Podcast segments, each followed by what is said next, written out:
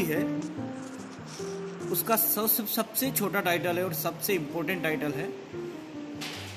और मेरी स्टोरी कहती है, सीखना ज़रूरी है। लर्निंग इज़ अर्निंग मेरी कहानी का जो शीर्षक है, वो है, सीखना ज़रूरी है।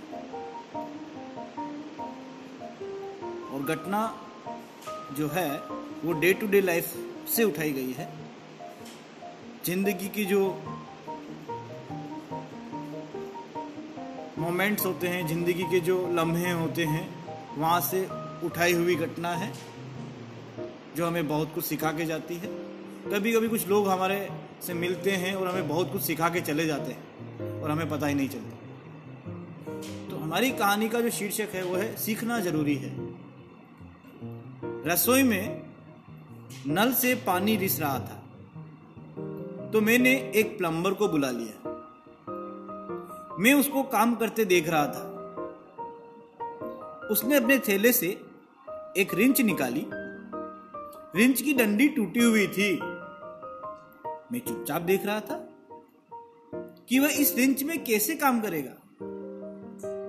उसने पाइप से नल को अलग किया पाइप का जो हिस्सा गल गया था, उसे काटना था। उसने फिर थैले में हाथ डाला और एक पतली सी आरी उसने निकाली। आरी भी आधी टूटी हुई थी। मैंने मन ही मन सोचा कि पता नहीं किसे बुला लिया है।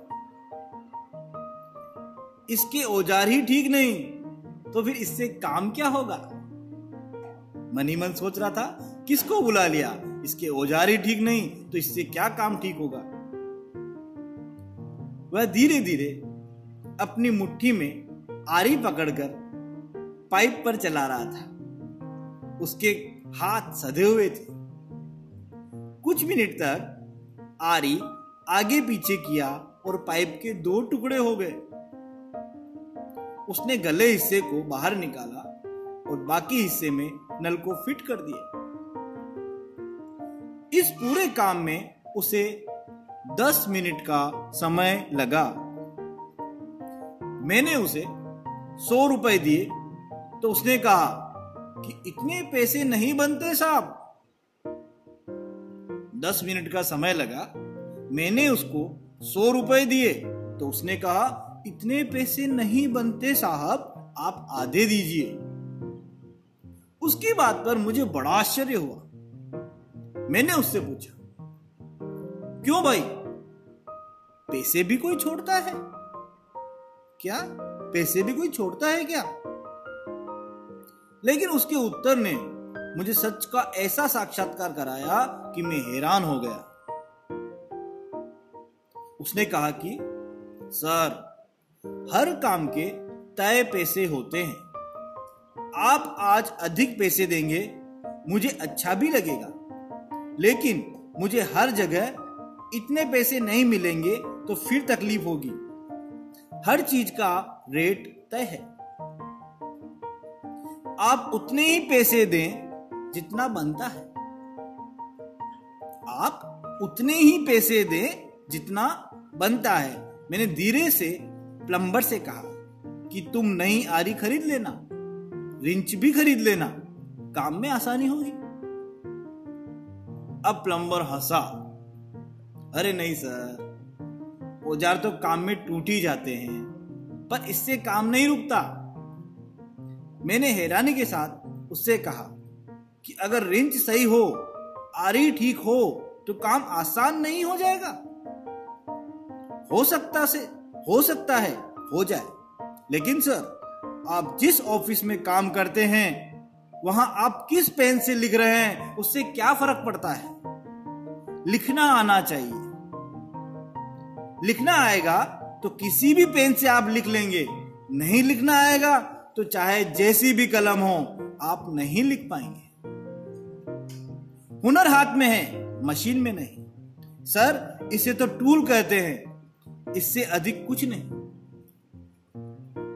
सर, इसे तो टूल कहते हैं, इससे अधिक कुछ नहीं। जैसे आपके लिए कलम है वैसे ही मेरे लिए ये टूल है। ये थोड़े टूट गए हैं, लेकिन काम आ रहे हैं। नया लूँगा, फिर यही हिस्सा टूटेगा। जब से ये टूटा है, इसमें टूटने को कुछ बचा ही नहीं। फिर से दोहराना चाहूँगा, जब से ये टूटा है, इसमें टूटने को कुछ बचा ही नहीं। अब काम आराम से चल रहा है। मैं चुप था।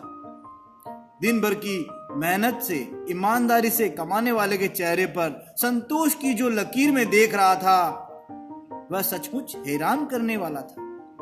मुझे लग रहा था कि हम सारा दिन पैसों के पीछे भागते हैं, पर जब मेहनत और ईमानदारी का टूल हमारे पास हो तो असल में बहुत पैसों की ज़रूरत ही नहीं, रह जाती।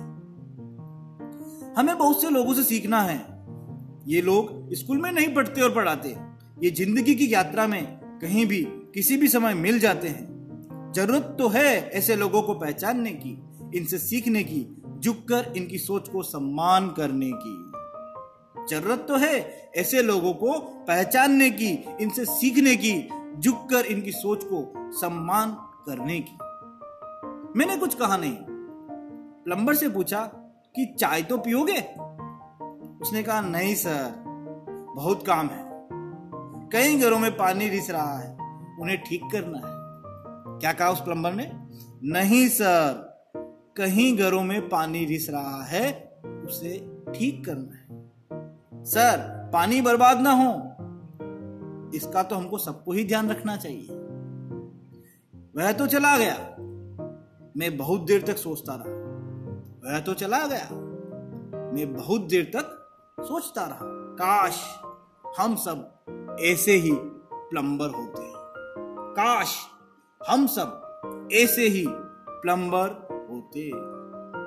So this is my ends of the story and I am just ending with a quote खुशी।